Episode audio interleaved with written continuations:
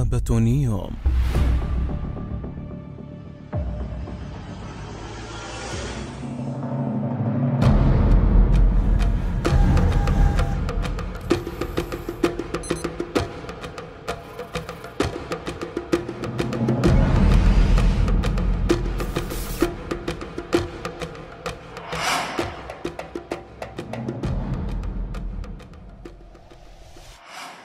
Salutations fraternelles à tous et bienvenue dans ce nouvel épisode de notre série consacrée au projet Néom.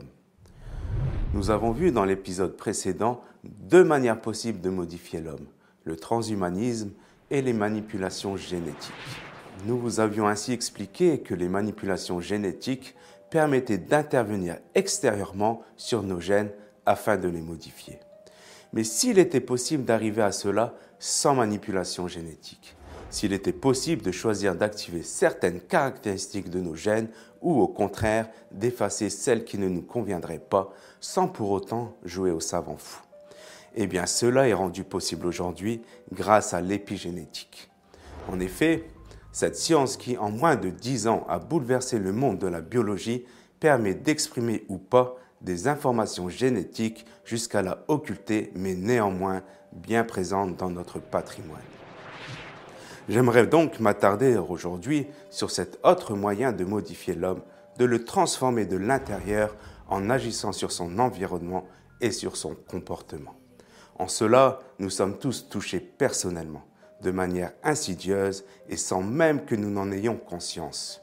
Nous allons donc tenter de vous expliquer le plus simplement possible, à travers une courte vidéo, comment nos scientifiques définissent et conçoivent l'épigénétique. Selon la définition officielle épigénétique du grec épi au-dessus de, la génétique est la discipline de la biologie qui étudie la nature des mécanismes modifiant de manière réversible, transmissible et adaptive l'expression des gènes sans en changer la séquence d'ADN.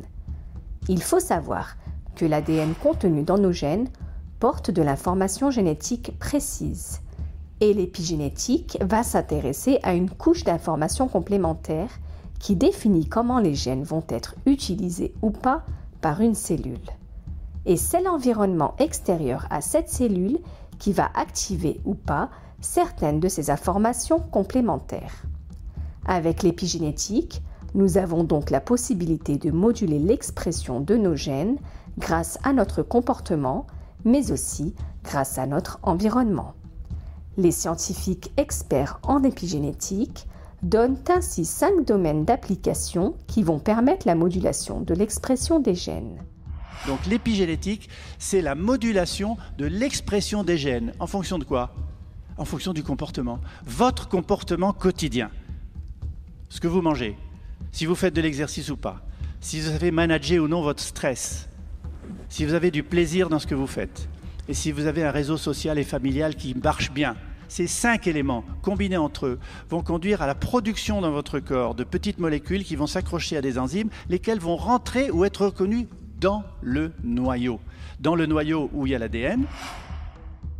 C'est tout le métabolisme humain qui va être impacté par cela. Nul besoin de manipulation savante ou transhumaniste, notre mode de vie compte autant que notre hérédité. En clair, l'environnement dans lequel nous évoluons, les aliments que nous consommons, les comportements et croyances que nous adoptons, les relations affectives et sociales que nous tissons sont autant de facteurs qui modulent, réveillent ou bloquent l'activité de nos gènes. Pour mieux comprendre cela, donnons l'exemple de l'abeille. Toutes les larves d'abeilles naissent avec le même patrimoine génétique. Que ce soit la reine ou les ouvrières, elles sont génétiquement identiques. Pourtant, une apparence et des fonctions totalement différentes. La reine est de grande taille, lente à se mouvoir et passe l'essentiel de sa vie à pondre choyée par sa cour. Tandis que les ouvrières sont petites, agiles, stériles et ne vivent que quelques semaines durant lesquelles elles débordent d'activités variées. Alors, comment peut-on expliquer qu'un même génome peut produire des individus si différents? Eh bien, dans ce cas-là, c'est l'alimentation exclusive en gelée royale qui va modifier l'expression des gènes. Pour faire de certaines larves des reines, et non pas des ouvrières. C'est cela l'épigénétique. Maintenant, rapportez cela à l'homme et imaginez-vous les répercussions. Néom ne serait-elle pas en quelque sorte la gelée royale de l'homme? N'apporterait-elle pas un nouveau type d'homme totalement différent de celui d'aujourd'hui, supérieur à tout point de vue, tant au niveau physique qu'intellectuel Beaucoup ont compris que l'épigénétique était un enjeu crucial pour modeler une société et lui faire prendre le chemin souhaité. De plus, à travers les nouvelles avancées scientifiques en matière d'épigénétique, l'élite n'aurait-elle pas trouvé un nouveau moyen de façonner les hommes de l'intérieur et donc les sociétés, de manière à les maîtriser en les rendant dociles et soumises à sa volonté et les transformer à l'image des abeilles en ouvriers obéissants et consentants on comprend mieux alors l'environnement qu'ils ont créé pour nous, à l'aide de nos politiques, des médias, mais aussi des programmes de vaccination, de l'usage intensif de produits pharmaceutiques et d'une alimentation de plus en plus artificielle et nocive, sans parler de la pollution ou encore de l'omniprésence des ondes. En créant ainsi cet environnement propice, il modifie l'expression de nos gènes de manière à changer radicalement notre comportement. Mais qu'en est-il des personnes appartenant à cette élite dirigeante? Sont-elles aujourd'hui parvenues à maîtriser et à comprendre toutes les subtilités et la complexité qui se cachent derrière l'épigénétique pour arriver à se métamorphoser en des êtres supérieurs à l'image de la reine chez les abeilles? Nous savons qu'aujourd'hui, nos scientifiques ne comprennent qu'une infime partie de l'épigénétique. Ils se cantonnent à l'exploiter pour essayer de créer des hommes avec des capacités physiques supérieures, en meilleure santé, avec une plus longue durée de vie. Mais l'épigénétique ne va-t-elle pas plus loin?